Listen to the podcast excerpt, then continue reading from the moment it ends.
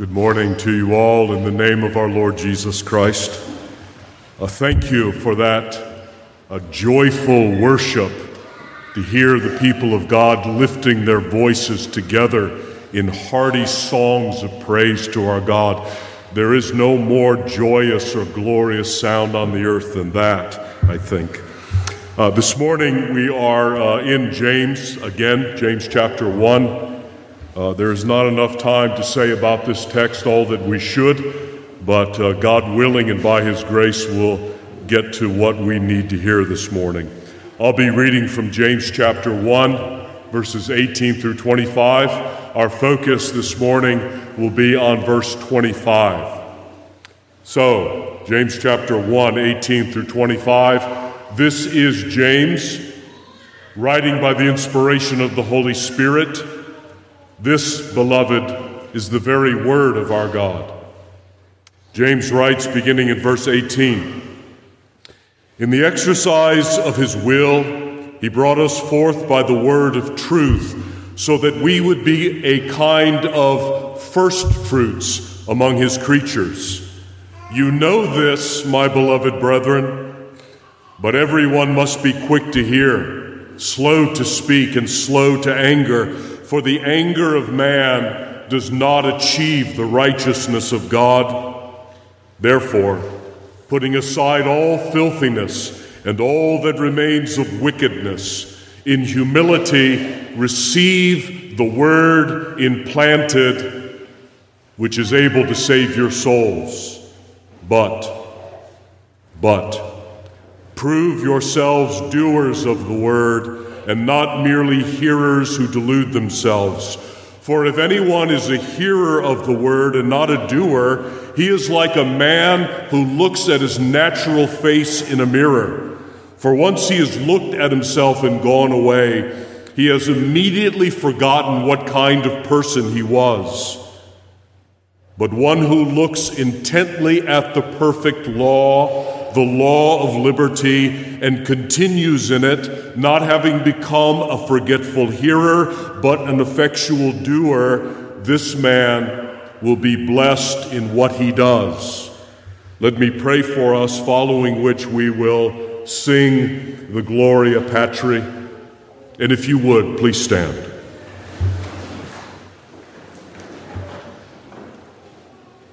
Let me pray.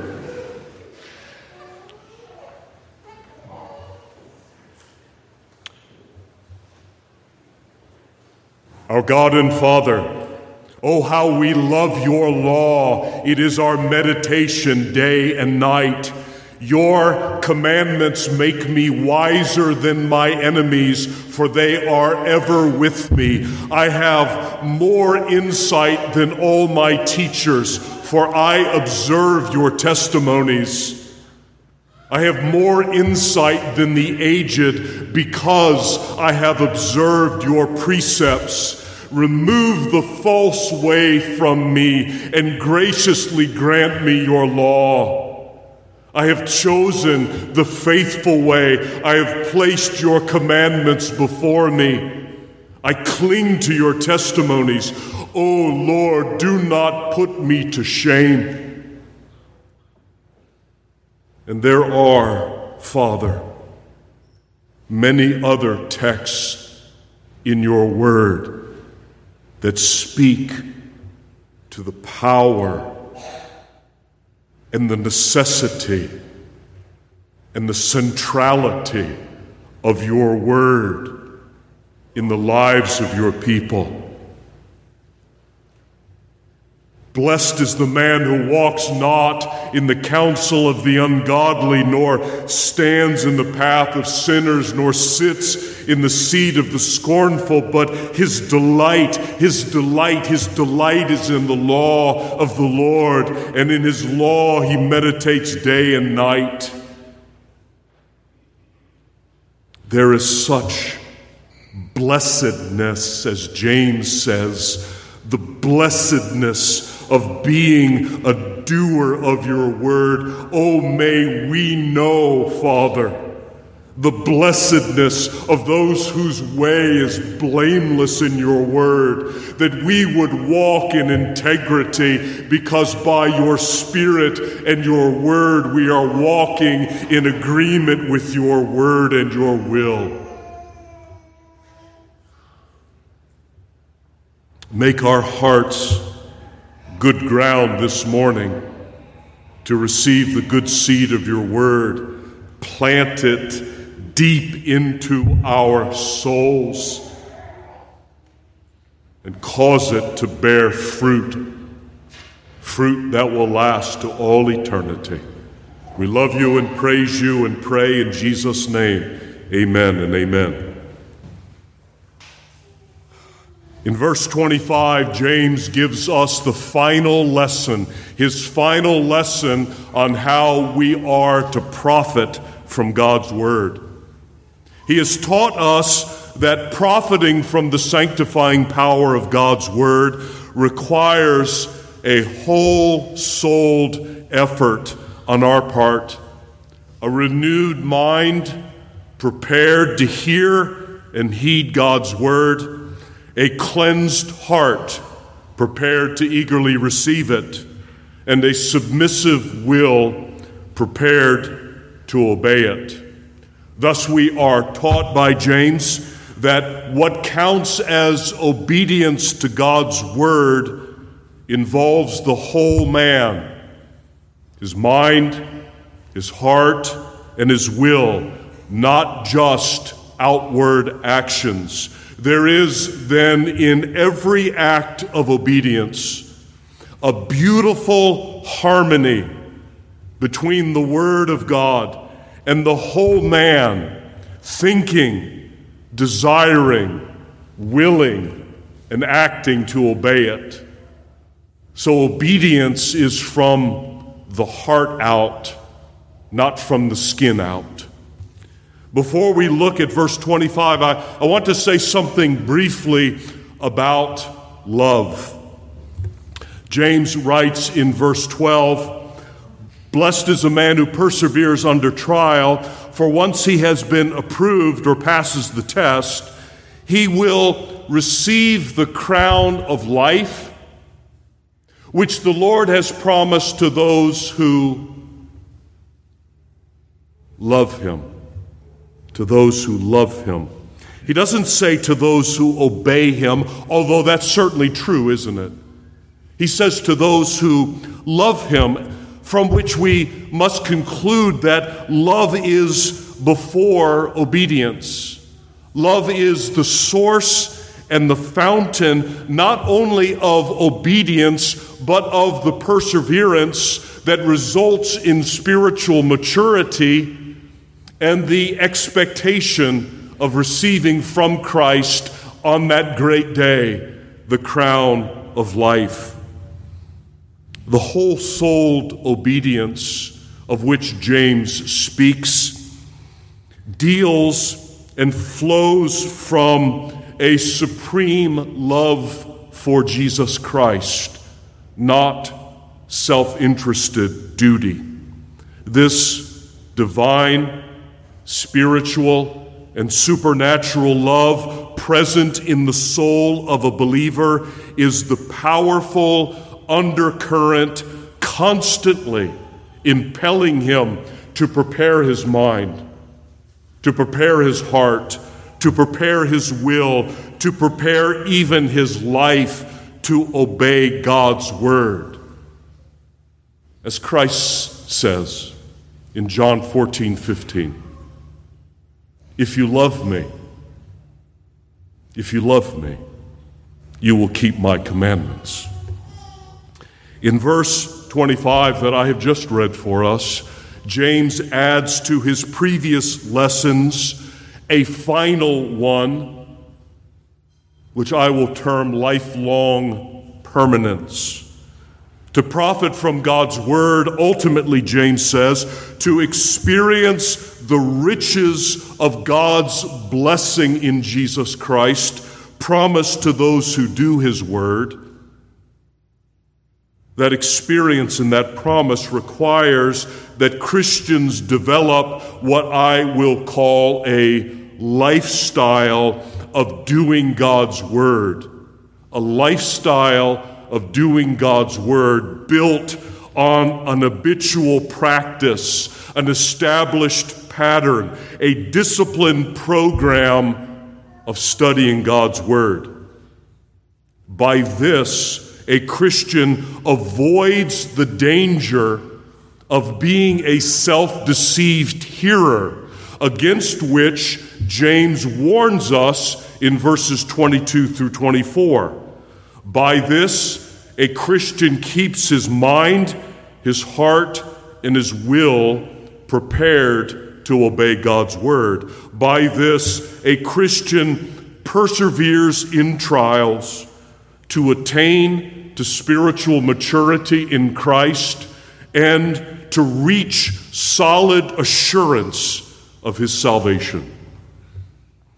In verse 25, James gives us five distinguishing characteristics of the Christian whose lifestyle is built on doing God's Word. And I take these characteristics right from the text. Look at verse 25. But one who looks intently at the perfect law, the law of liberty, there's the first one. He looks intently at the perfect law, the law of liberty. The second one is found in the next phrase, and continues in it. The third is found next, not having become a forgetful hearer. The fourth characteristic is he is an effectual doer. And the fifth speaks to the fruitfulness of his life. James says, This man this man will be blessed in what he does. There is the promise of God, right? There's a promise uh, in, uh, inherent in this text. Um, the message this morning, as I said to the first service, is a so, something of a consolidation of four separate messages that I that I preached on verse 25. So this morning we will look at the first two characteristics that a Christian whose lifestyle is characterized by this habit built on the careful study of the Word of God will look at the first two characteristics the looking intently and then continuing in it. And I'll do it under this heading A doer of God's Word continues in the careful study of God's Word. A doer of God's Word continues in the careful study of God's Word. A doer, James says, is in the habit of looking intently at God's Word. Looking intently. The, the Greek word translated look intently means to stoop down with head and body bent forward. It means to stoop down for the purpose of studying closely. It means to look into something carefully. It means to inspect curiously. So, a person who looks intently at anything has a much different purpose and a desire than a person who only briefly glances at it. Now, that is the intended uh, contrast, is it not, between the mere hearer described in verses 22 and 24 and the doer described in verse 25, this looking intently. And, and so it, it comes down to the purpose and the desire of looking. The person who stoops down to closely study something really wants to know and understand the object of his study. He is seeking, in other words, to experience and enjoy the beauty and the benefit of the thing he's studying, right? Of course, more is required than careful study. Otherwise, a, a high school student who crams for his history exam the night before may claim that he is an historian because he has carefully studied his history notes for a few hours. But we know that an historian is one who devotes his entire life to the study of history. The same is true of a doer of God's word, James says. He has, in other words, established and diligently maintains a program of careful study of God's word as the habit of his life, seeking, in the words of Paul, and here's the purpose of the study seeking, as Paul writes, to bring every thought every desire, every word, every action into captivity to the obedience of Jesus Christ. Thus, James not only teaches us that a, a doer, one who is prepared to profit from God's word, looks intently, studies closely God's word, he also says that he continues in it. He continues in it throughout his life. At this point, we might be tempted to ask with pious Peter, and I'll call him pious Peter for, for this purpose. We might be tempted to ask, Lord, how often should I study my Bible? Up to an hour a day? Now, James doesn't tell us how often is often enough, does he? And indeed, we would, we would search the scripture in vain to find any such rule to guide us.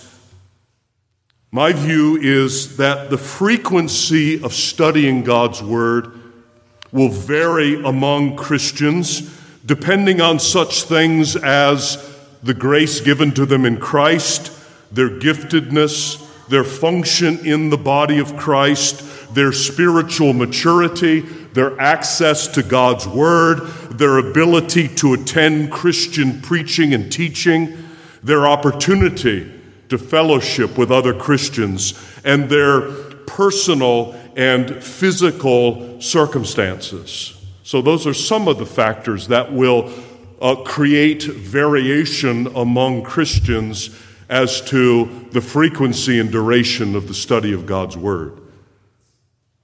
Now, before you think I've let you off the hook, let me say this.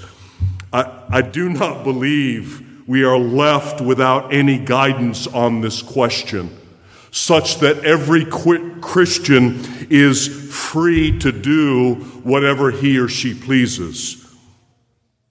No Christian should comfort himself or herself in the neglect of God's word just because we do not find a fixed rule stated in God's word.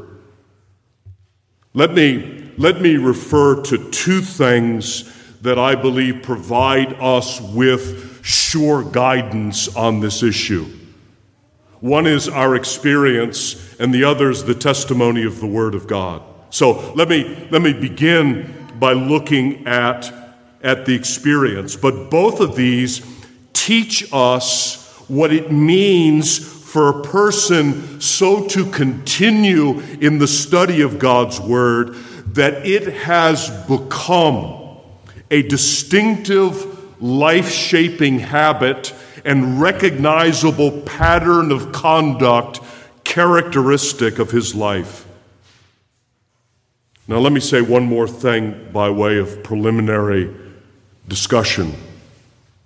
More, more than that, more than what experience teaches us about habit, and more than what the Word of God teaches us about habit, it is true that each one of you, each one of you knows yourself well enough to know whether you are actively building your life on God's word or not. You know whether you are or not. So let's look at experience, what it teaches us about the answer to the question, how often is often enough? That's the question. And the question is raised by what James says. But one who looks intently at the perfect law and continues in it, well, James, what do you mean continues in it? How often is often enough? All of us recognize when a person has a habit of doing something. His actions and his words unmistakably declare it. Whatever the habit, the evidence for it is the same. We easily identify something as a person's habit when we see that his time, his affections, his attention, his resources, and his energy are all regularly devoted to it. Moreover, we can gauge from observing a person, we can engage from observing a person the priority and the power of a habit in shaping, influencing, and directing his life. If your son or daughter came to you and asked, Dad, Mom, what should I do to become a great basketball player? Would you say, Well, there, there really is no formula for success. You'll just have to figure it out on your own. I doubt that.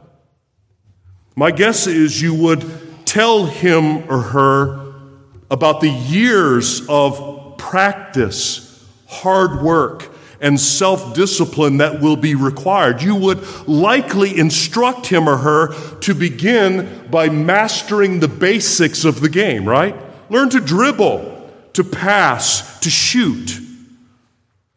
You would tell him or her to become a student of the game. Maybe even suggest that he or she read the biographies of the great players like Jordan and Bird and Maravich and learn from their example the sacrifice and dedication required to be the best. You would probably encourage him or her to practice every day and to play pickup games and organize ball as much as possible. You may offer advice on exercise and diet that develop and promote the strength and agility needed to excel as a player. You would spend time teaching him or her and showing him or her what you know. In other words, you would seek to instill and encourage the development of those habits you know are essential for success, while discouraging the habits you know are opposed to it. Here's another example addictions are sinful habits on steroids. Whether it is alcohol or prescription drugs meth or crack or heroin or fentanyl, the behaviors and the signs of addiction are unmistakable, aren't they? Let me ask you can, you can you tell when a person is addicted to something? And the answer is I'm sure yes. Have you seen someone start down the road to drug or alcohol addiction and watched as he became consumed by it, body and soul, so that his addiction destroyed everyone and everything in his life. Addictions transform everything about a person, don't they? The drug or alcohol becomes the person's God. He serves this God faithfully with all his mind, with all his heart, and with all his will. He will sacrifice his wife, his children, his family, his parents, his job, his community. He will sacrifice everything for this God. He will steal from his family and do things he never imagined he would ever do in service of his God. He's willing to ruin his own life and reputation for his God. And you know the funny thing about it? No one's forcing him to do it. No one's telling him what to do. No one says how often is often enough, right? No one needs to remind him what to do. His mind and his heart are constantly fixed on his addiction. It is his life. And I would say to us, beloved, what we observe in addicts is a powerful but a negative example of transforming habits, of the answer to the question, how often is often enough? Let's turn for a moment to the testimony of Scripture. Some of you may be asking yourselves, Tom, are you saying to us that we must all become addicted to God's Word? And my answer is sort of. I'm sort of saying that. I think, frankly, for me, it is more helpful to think about what it means to look intently at the Word of God in terms of the negative example of addiction than it is to think about it merely in academic or intellectual terms. In other words, the study of doctrinal truth. And let me hasten to add, it is that, isn't it? It is the study of doctrinal truth, but it is infinitely more than that. For example, Jesus' answer to Satan to the first temptation in the wilderness, according to Matthew's account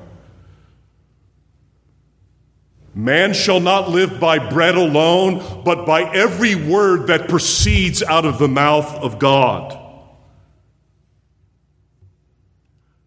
Does that answer sound more like the powerful drive of an addiction or more like a dry academic study? Man shall not live by bread alone, but by every word that proceeds from the mouth of God. In other words, the word of God is more necessary. It is more essential to our physical lives and our spiritual lives than the food that we eat every day.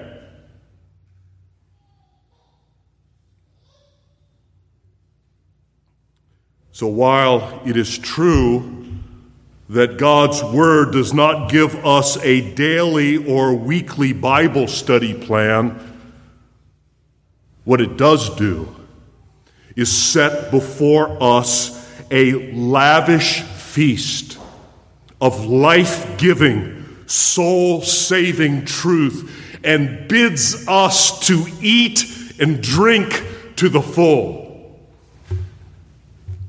Let me briefly mention two other texts that I think helpfully instruct us in answering the question how often is often enough? In Philippians chapter 3, verses 7 through 11, Paul uses language uh, reminiscent of the language we use to describe addictive behavior when he says of himself, but what things were gained to me, these I have counted loss for Christ. But indeed, I also count all things loss for the surpassing excellence of knowing Christ Jesus my Lord, for whom I have suffered the loss of all things, and count them as rubbish, that I may gain Christ and be found in him, not having a righteousness of my own, which is from the law, but that which is through faith in Christ, the righteousness which is from God by faith, that I, that I may know him and the power of his resurrection and the fellowship of his sufferings, being conformed to his death, if by any means I may attain to the resurrection from the dead.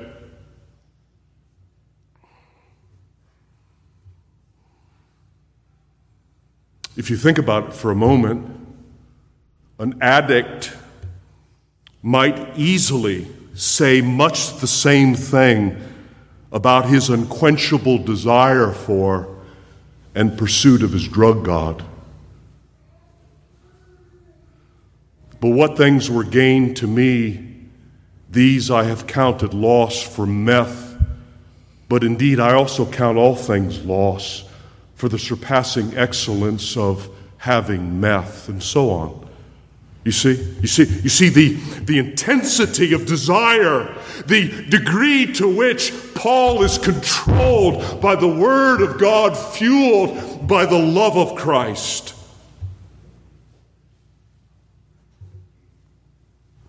The, the Lord Christ metaphor of the vine and its branches also, I think, helpfully speaks to this issue. How often is often enough? He says, I am the vine, you are the branches. He who abides in me and I in him, he bears much fruit, for apart from me you can do nothing. If you abide in me, if you abide in me, if you abide in me, and my words abide in you, you will ask whatever you wish and it will be done for you. My Father and your Father, right? My Father is glorified in this This is how God is glorified in us, beloved, that we bear much fruit, that you and I bear much fruit, and so prove, and so prove to be the disciples of Jesus Christ. And if the study of God's Word is an essential means to our abiding in Christ, in other words, of maintaining a fruitful, life giving connection to Him. And it is, is it not? It is. Then it is not first a question of developing a good reading plan or finding the right program or scheduling enough time. The first and priority question what drives Christians to study God's Word, to do things like developing a good reading plan, finding a good program, or scheduling enough time. What drives Christians at bottom to do that is love for Christ that supremely values the fruitfulness and fellowship of abiding in Him. Love for Christ that supremely, above all things, values the fruitfulness and fellowship of abiding in Him.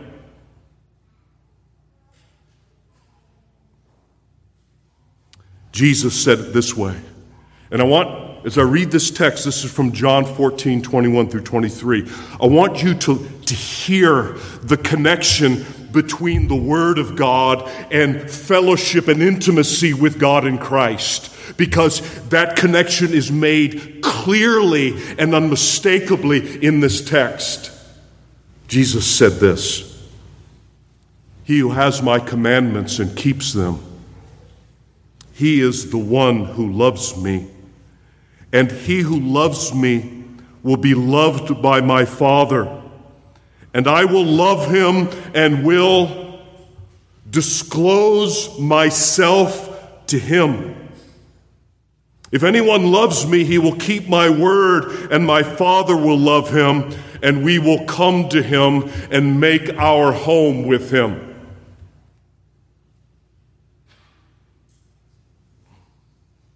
Let me close in this way. A couple of things. Um,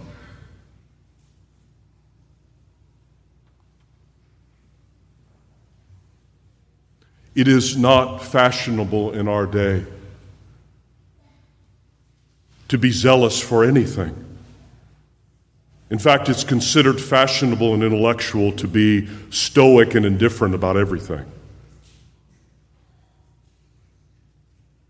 But that's not what God's word says about us, is it? Jesus said to his disciples, Zeal for your house, Father, has consumed me.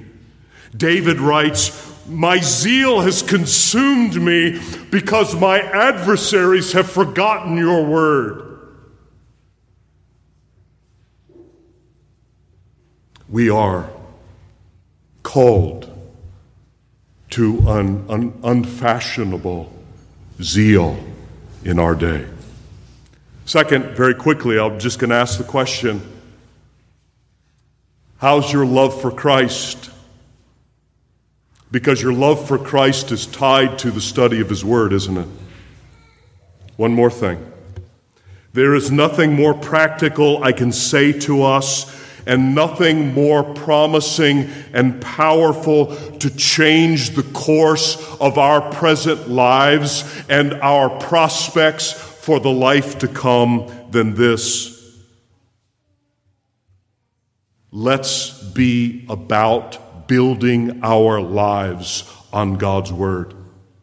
Let's be about the work of building our lives on God's Word, the careful study of His Word.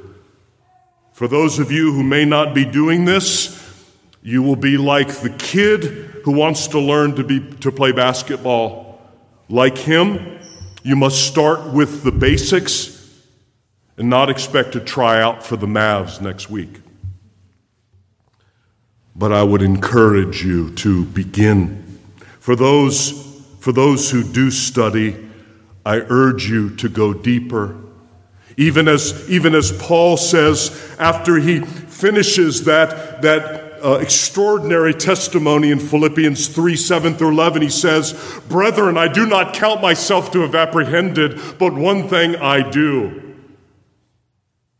I, I push forward to lay hold of that for which Christ Jesus has laid hold of me. So there is never a time for us, however long we've been walking with Christ, when we can say, Oh, I know all I need to know.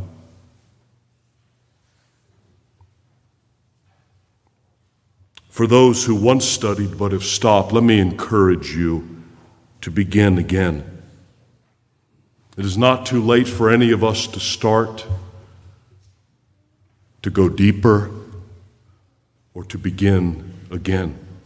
Let me pray, and after our prayer, we will stand and sing hymn number 164, Oh, for a thousand tongues to sing. Let me pray for us.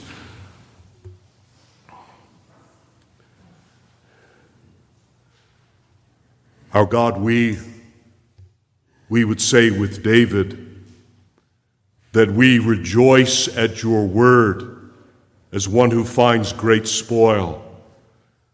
We, we would say that uh, we will never forget your word, for by it you have revived us. We will say with David that your word is a lamp to our feet and a light to our path. We would cry out with David, How blessed are those whose way is blameless, who walk in the law of the Lord. How blessed are those who observe his testimonies, who seek him with all their heart. We would say, Lord, we have sought you with all our heart. Be gracious to us according to your word. Make us hungry and thirsty for your righteousness. Make your word our delight and our meditation day and night. And cause our love to abound that in abounding love, our desire for you, our longing for you, our striving after you may be in accordance with the greatness of your name and the glory of your grace. We love you and praise you, and I thank you for these your beloved children whom you have redeemed by the precious blood of Christ.